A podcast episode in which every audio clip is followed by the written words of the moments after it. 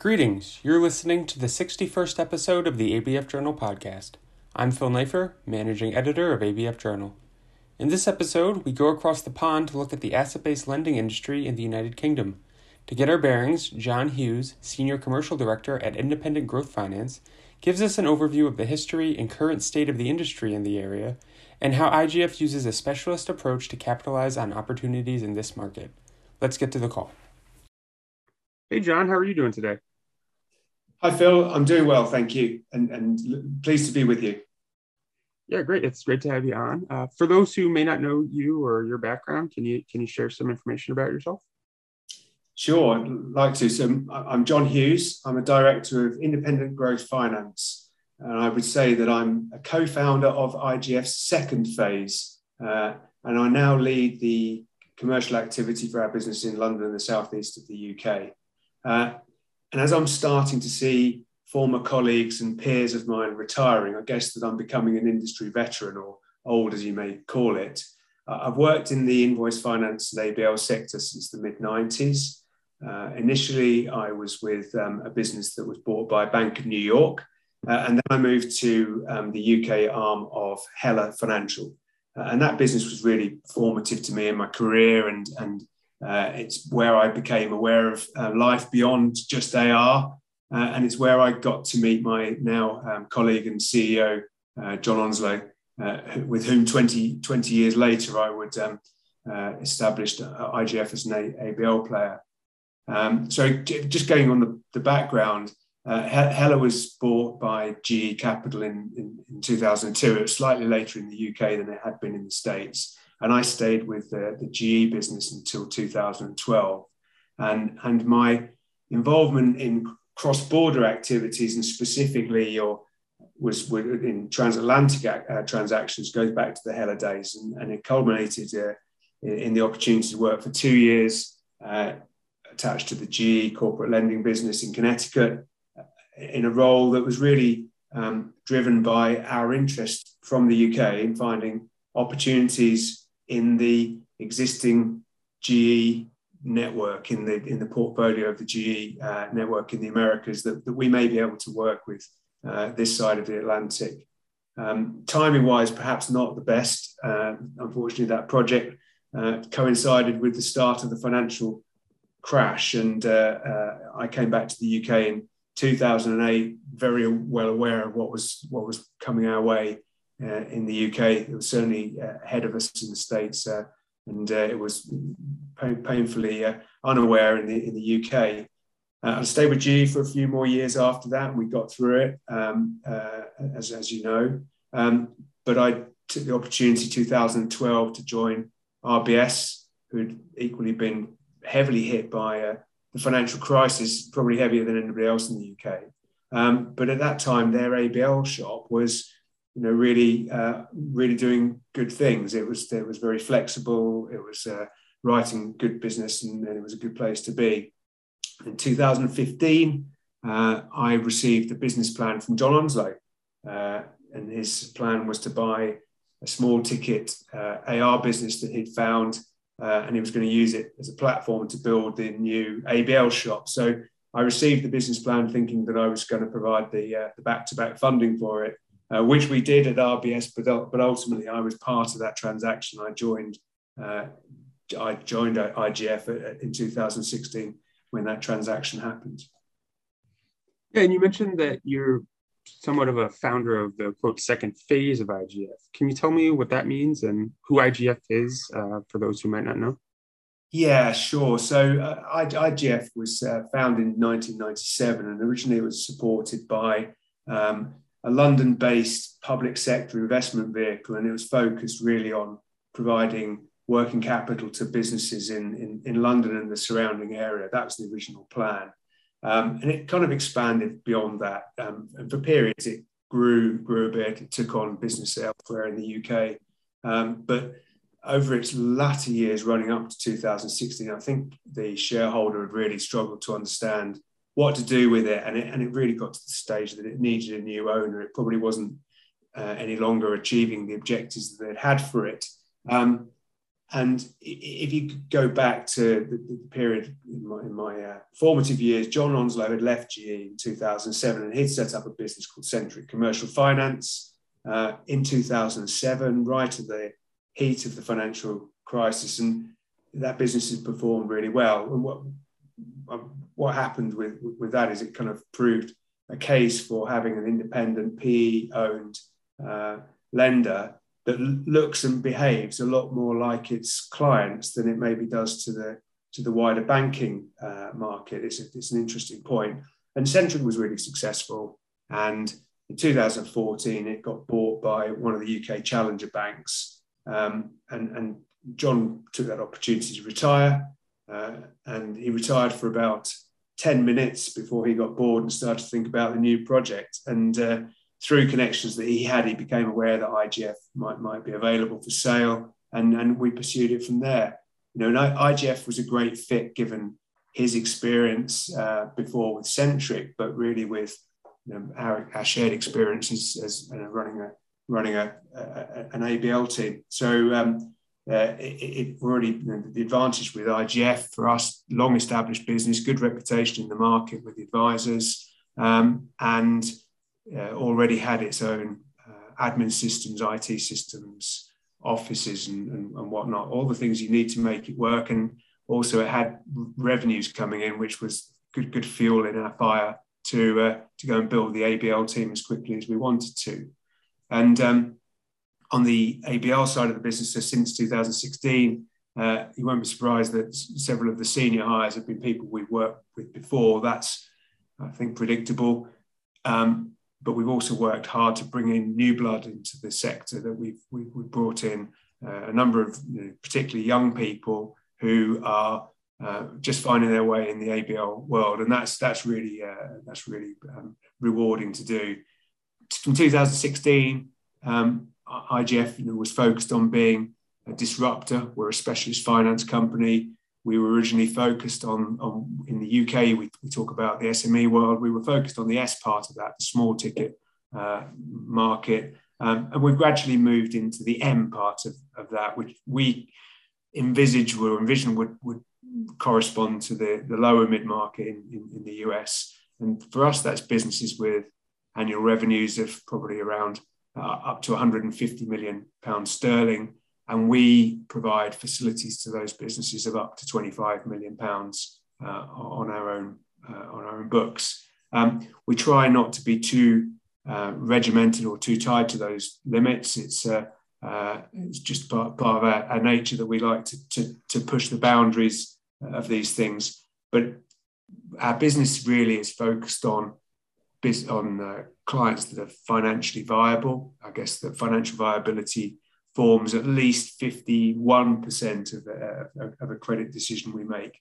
Uh, so uh, once we've established that the, the business is, is viable, um, the things that we do, we lend against uh, AR, we lend against inventory, machinery and equipment, and real estate. And we'll also consider providing a cash flow strip when the circumstances are right. Uh, we like transactions, change of ownership events, all the kind of things that, that maybe steer uh, prospective business our way away from the, the mainstreams. And we're generally comfortable with those kind of activities where you kind of recognize that the time is right for the existing shareholders to get some money out, maybe to, to, you know, to get some rewards for their, their hard work. And the opportunity, I guess, in that is, is that you know, the, the phrases such as MBO and MBI and cash out seem to be taboo for some of the mainstream market who really just want to maximize security and minimize lending, it seems. So we, we look at those as an opportunity and take the view of, you know, why not? Let's have a look at this and see what we can do. What can you tell me about the strengths of the company and what's unique about your approach? Yeah, I guess all, all of the above. And uh, but the question is, why why do people choose to um, work with IGF? Um, I think we, we're very good at understanding our client businesses, and we, we get the kind of reverse compliment that we ask lots of questions at the beginning. Hopefully, that means that we ask fewer questions as we go on. Uh, we get our decision makers involved in the process very early. I've talked about John Onslow, but, but, but equally our, a head of underwriting and, and head of credit will, will, be involved in conversations and meet meet with prospects really early in our relationship, and it puts people at ease, and they they you know they they start to understand that you're you're you're genuinely able to work with them as a partner, and and that they have access to the people who uh, will, will you know will influence the way their business performs. So.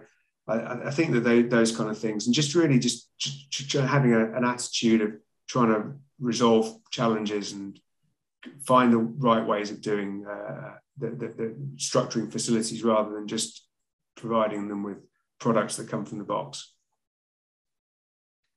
Great. And so now I kind of want to talk about the more recent past. Um, and one thing that all lenders and finance providers have had to deal with in the last couple of years is obviously the COVID 19 pandemic. How did IGF deal with uh, the hit taken by most lenders during the first year of the pandemic? So, you know, March 2020 to maybe spring of last year? Yeah, uh, it's a, that's a really interesting question, and I found it quite hard to to, to answer that insofar as I think um, we've actually got away with it so far remarkably well.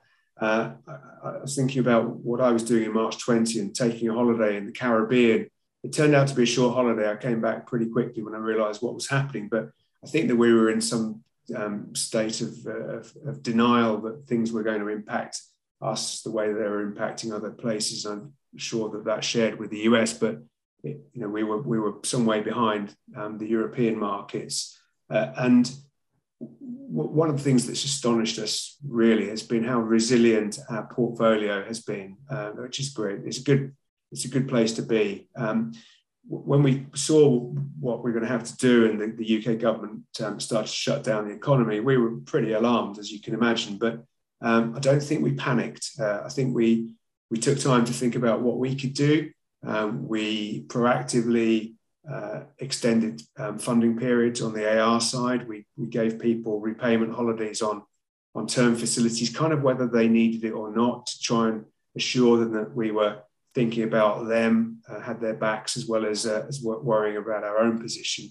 Uh, I have to say that, that, that, whatever your politics, I think most people would agree that the, the UK government interventions were, were pretty quick um, uh, and, and quite well targeted. And that put cash into the economy so that perversely, having anticipated a kind of run on the bank, um, we actually saw utilization rates um, fall significantly. And I think that the, the UK, the old guys in the UK um, ABL and AR market would normally expect to see 50 to 55% drawn against the gross value of debtors for most of their clients. And it fell to 30% for us, mid 30%. So um, cash continued to flow, uh, you know, volumes reduced, but, but it felt much more like a managed slowdown than uh, uh, than, than an absolute hard stop.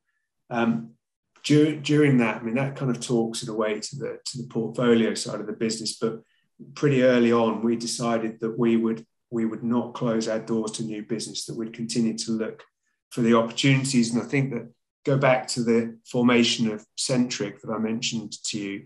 John had experience of running a business through financial stress and ABL historically has proven to work very well in those situations. And if you if you're an, a PE backed ABL specialist, that's all you do. We don't have any other income streams in our business. You kind of want to keep doing that. You don't want to miss the opportunity that comes along. And you know we we we we're pleased we've done that.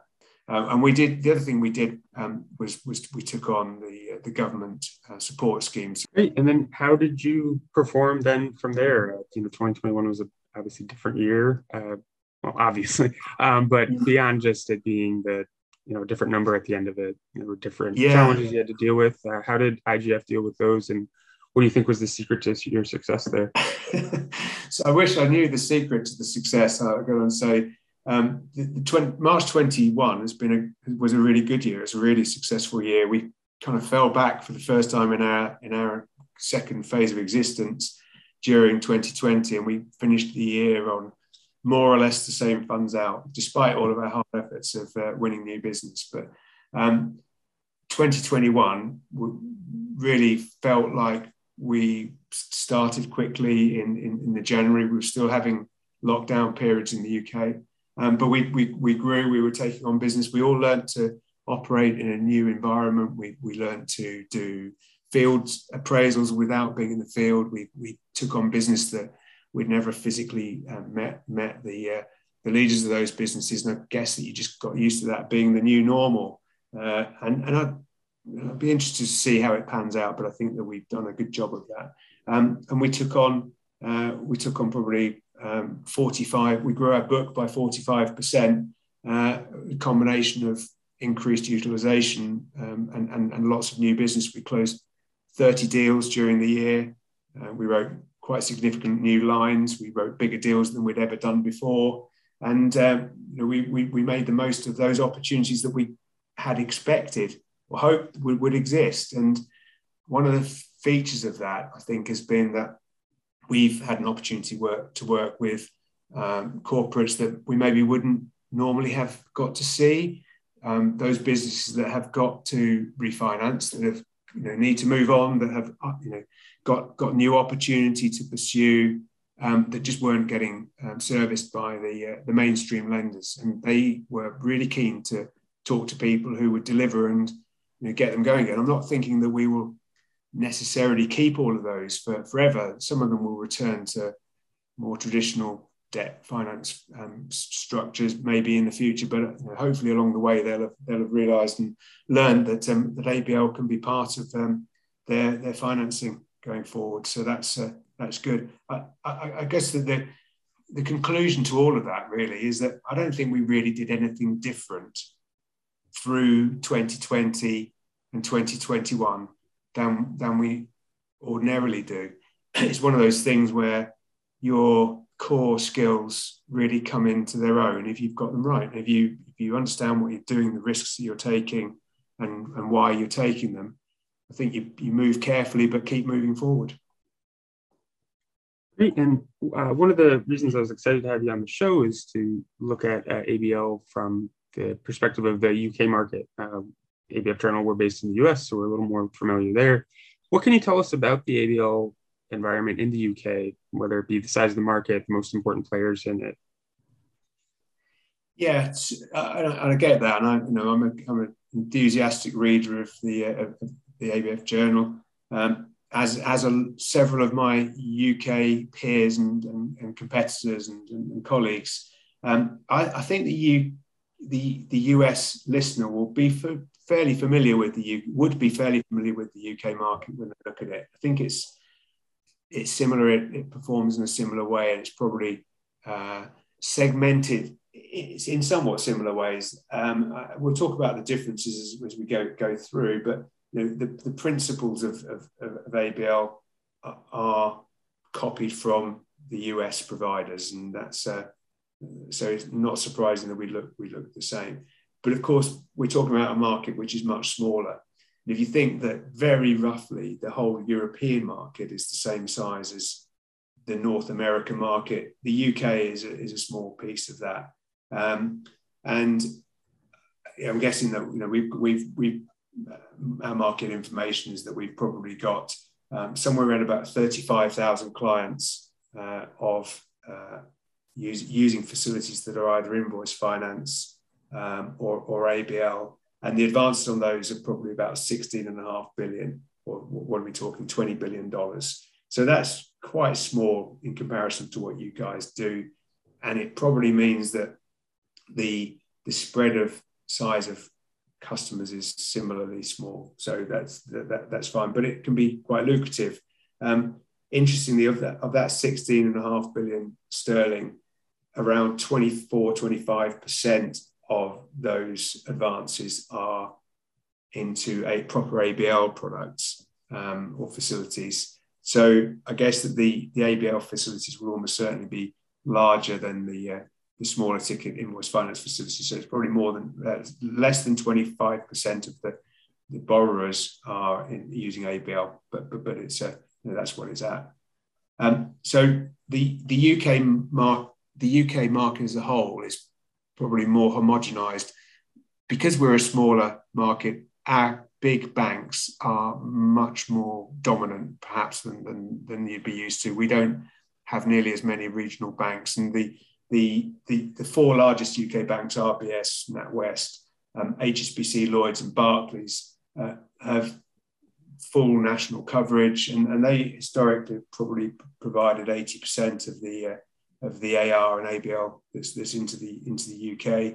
Um, and rather lazily and somewhat inaccurately, we probably talked about the rest as being the independents, that those non people not aligned to those four clearers have been known as the independents. So historically, you've got people like PNC and Wells Fargo and and GE back in the day who would who were described as independents, which maybe you wouldn't wouldn't think they're they're tr- truly an independent um, uh, alternative lender uh, provider. But I think since certainly since um, the, the 2007 2008, the, the market's become more nuanced.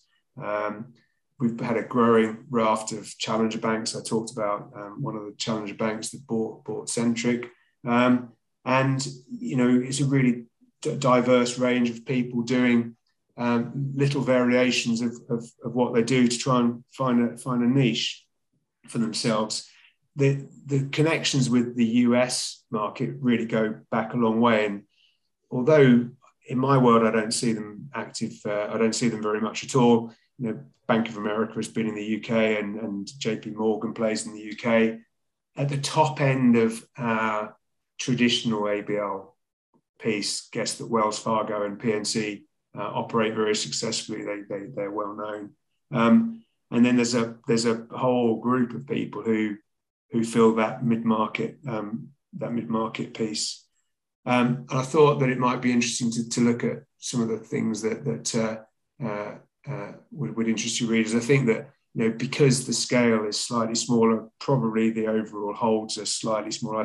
I've certainly seen um, uh, information about uh, uh, one of our competitors holding 150 million sterling on, on, their own, but most are probably less than 100 million going going forward.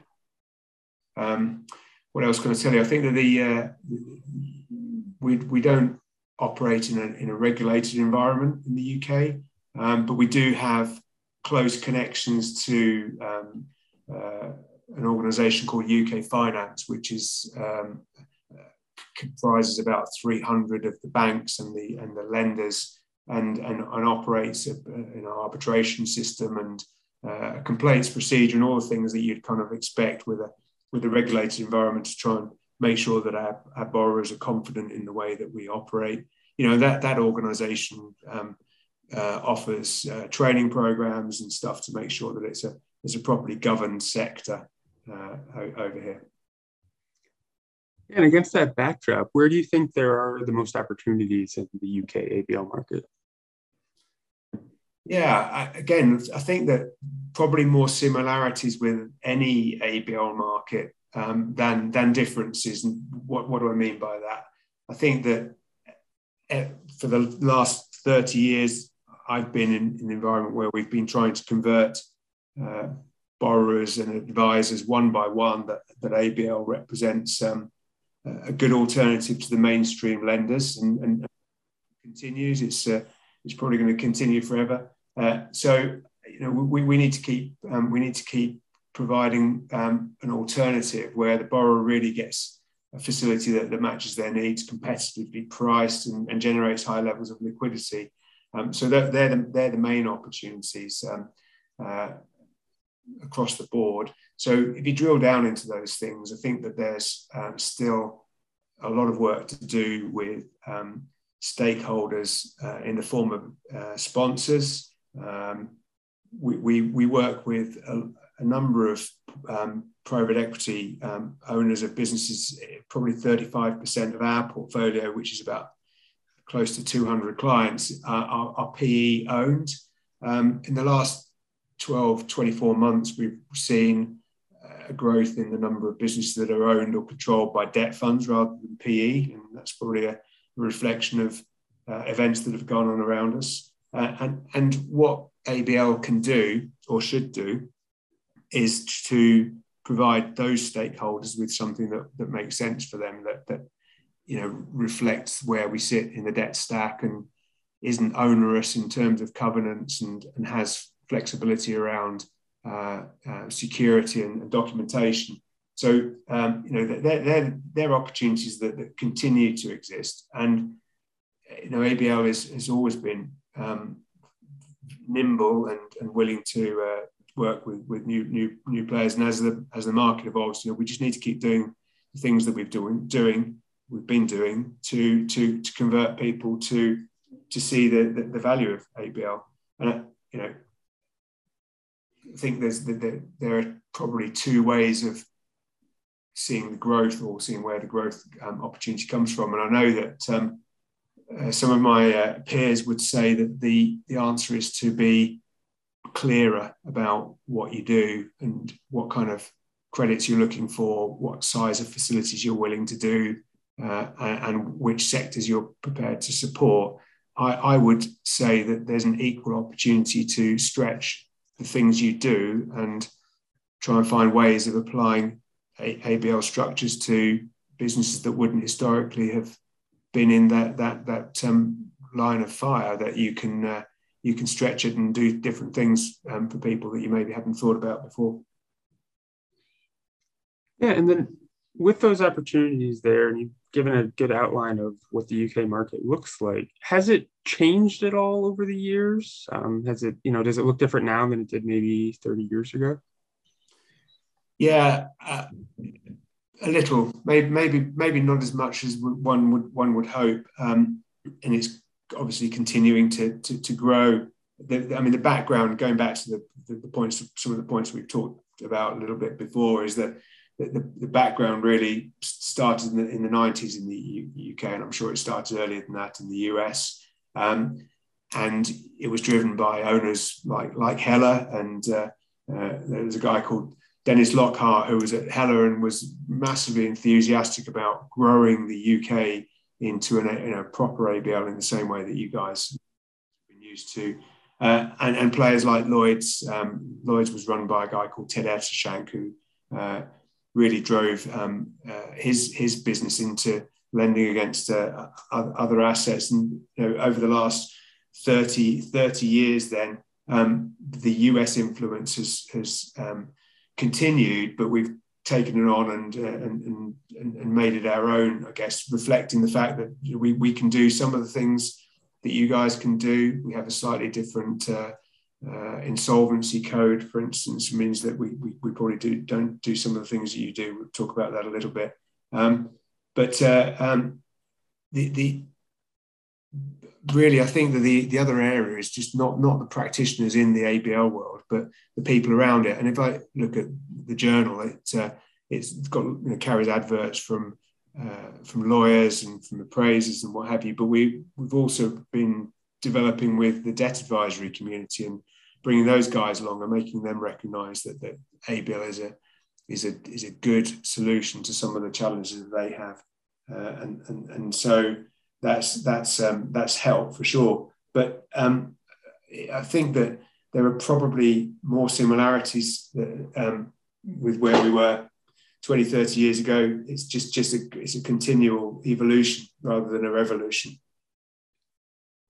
Great. Thanks for that, you know, rundown of, of what the UK market looks like and how it's changed and, and all that. Um, I know you mentioned that, you know, the bigger banks being a more dominant player there, um, but I know that the legal structure is another thing that makes the UK uh, ABL market a little differently. Can you tell me about uh, those differences and specifically what it means when it comes to getting value out of inventory? Yeah, sure. Uh, I think the, one of the most obvious differences between the, two, the US and the UK market is how little um, retail uh, forms part of the UK market, and predominantly that's or primarily that's because of um, the challenges that we have lending against inventory. And I, am not a lawyer, and I'm uh, I'm very aware that there are lots of people who will construct um, facilities and, and, make things work. I, I get that, and, and, there are two or three people who, have made good careers out of lending against um, retail inventory in particular. But the two main challenges uh, against lending uh, on inventory in the UK are retention of title and the preferential ranking of, of creditors.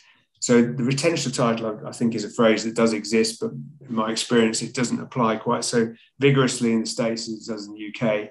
Um, but if you're a UK lender, you have to assume that in an insolvency, uh, the inventory that you sits with your borrower, uh, which hasn't been paid for, um, will still legally belong to the guy that sold it to your borrower. So they're going to want it back.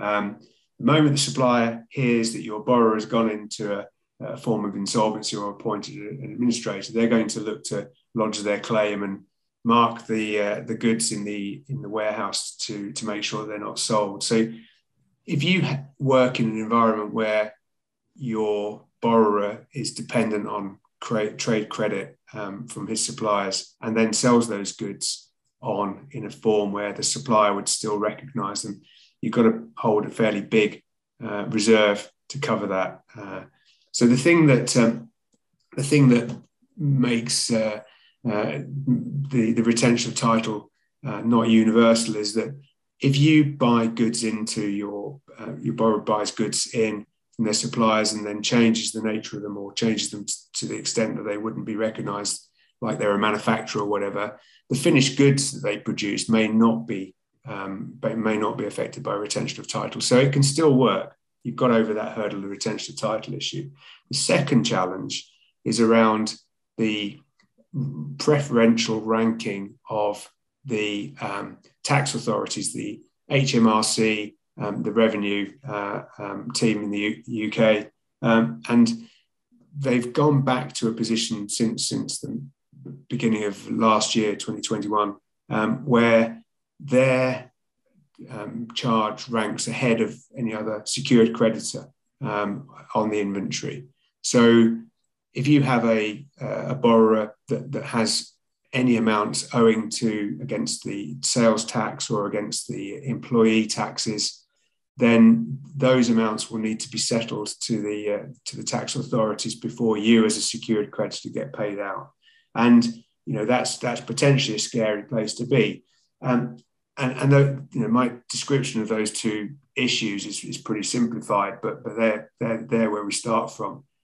It's not to say that you can't lend against inventory, but you probably need to take a pragmatic view uh, of these two issues in particular so if you're lending to a, business that's highly seasonal, where you know that their risk period, uh, their, their seasonal risk period is is after their sales period, then you maybe don't feel so bad about financing their inventory and the and the running up of um, of, of, taxes, where where you know that they've got um, established uh, routes to sale and, and the, the, the goods are sold you might be fine with that, or you, you may have less of a concern about retention of title of your manufacturers uh, making goods that you're financing as finished goods and those things. And uh, you know, those are those are the workarounds. Um, but but when you add those together, you probably mean it probably means that we generate something in the range of 30 to 50 percent of the cost of inventory versus what you guys might might um, raise, uh, I don't know, 80, 85%, something more aligned to um, receivables. So it doesn't work so well for the borrowers. It doesn't work so well for us. And, and I think that they're, they're, they're things that, that, that certainly mean that we don't do as much inventory lending as you'd expect in the States. Uh, great, John. Well, for lenders um, from other areas, perhaps those in the US, um, how might they benefit from working with a specialist lender like IGF if they're looking to, you know, make make some moves within the UK market? Yeah, uh, this is this, this, is why I'm here, right? And this is, uh, this, what, what's my pitch? I uh, I think that the um, I hope that the this the thread of the conversation has been that to highlight the similarities uh, and the, the capability to some extent the flexibility around the UK market, and that talks to other people, not just IGF. But we, we're interested in, in understanding how we could try and develop uh, the opportunities that do exist. We have clients that have US subsidiaries, and go back to my time at GE. Uh, we, we may have a, business, uh, a client that is in the manufacturing sector or the services sector, and in the UK they're borrowing. They're, they're a mid-market company. They're borrowing maybe 10 million sterling from us and because they're doing well, they want to go an office, open an office in New York, or they want to open a factory somewhere. And they turn to us and say, right, well, you know, can you help us? We need a million dollars of working capital in that territory. How do we go about it? And even in my time at GE, which was properly a, a multi jurisdiction business, we couldn't do it because it didn't really fit the criteria of the guys in the corporate lending team in the States. So I think that what I see from the participants in the conversations from the uh, Secured Finance Network and from uh, you know the, the, the, participants in the ABF Journal is that people like us exist in the in the US, and you know we we could do more to work together, you know, to try and provide a, a more holistic uh, range of facilities for your clients and for our clients. And it, I'm not saying it's super easy. It's, it's probably it's probably some work, uh, and it probably needs some thinking about how you, you you make make that make that work. But if we could do 10, 15 uh, uh, new opportunities in a year, I think that that would be that would be fantastic for IGF, and I, would like to think that somebody in the US would be benefiting from those things as well. So, you know, we we we see the opportunity um, both ways. It's really a, a two way flow where somebody like IGF would be a great correspondent um, for a lender in the lower mid market uh, of the states, where you know maybe it's a maybe it's a PE house who who finds opportunities to bolt on uh, a UK piece to, to one of their existing investments. And how do they go about that? You know, they sure they can talk to their advisors, and that's that's a good place to start. Um, but they really what they want to end up with is uh, a relationship with another lender who behaves like they do, who who who um, looks after their interests in the way that they would like them to be looked after, and you know is open minded um, and you know val- values the introduction of that that client and and treats them like their own. So we we can do that for people uh, uh, in the states, and, and we would love to try and improve. Uh, uh connections in the US with people who could do the same for us. And the, the challenges around that, Phil, are, are, really some of them can be solved quite simply. Um, some of them, I'm sure, will be more difficult. We we find that the main um, conversation is around the security and making sure that um, you know one bank doesn't have more security or more uh, disproportionate control over a, an entity than the other. And it's much easier to do that if you have a direct conversation and maybe end up with a tripartite uh, agreement with you, the, the US, the UK bank, and the, and the borrower, than if you try and do it two things independently. So, you know, th- those kind of things, making sure that the, the documentation allows, uh, you know, the, the, the, larger party to uh, have cure periods to, to, to work with the lender to straighten things out if they're not going to plan and they're, they're not um, they're not ultimately vulnerable by a kind of a rogue a rogue lender in, in the other in the other territory. But but the the best thing, best outcome really is that if you can do this for your client, you know, you you you you, get you end up with one sticky client that, that really loves what you do uh, and and you know works with you for for a longer period and you benefit from all the growth that you've helped to achieve. So those those things are um, they're the end outcomes we'd like to see. And I think that this opportunity to talk to you hopefully will um, sit in somebody's mind and when they next get an opportunity when they're doing a portfolio review to think hey who are those guys in the uk that could help us out with this one?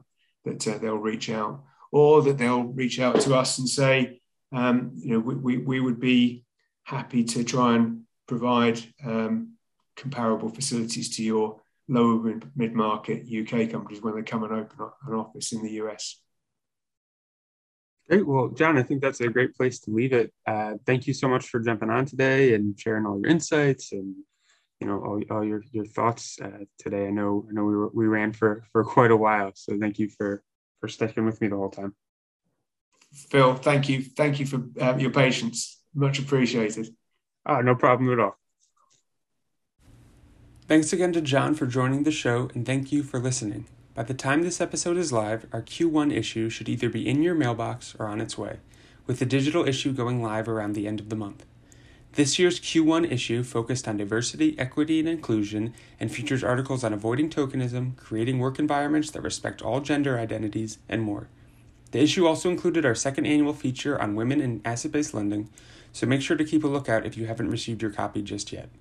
That will do it for this episode. Thanks again for listening to the ABF Journal podcast. We'll talk again soon.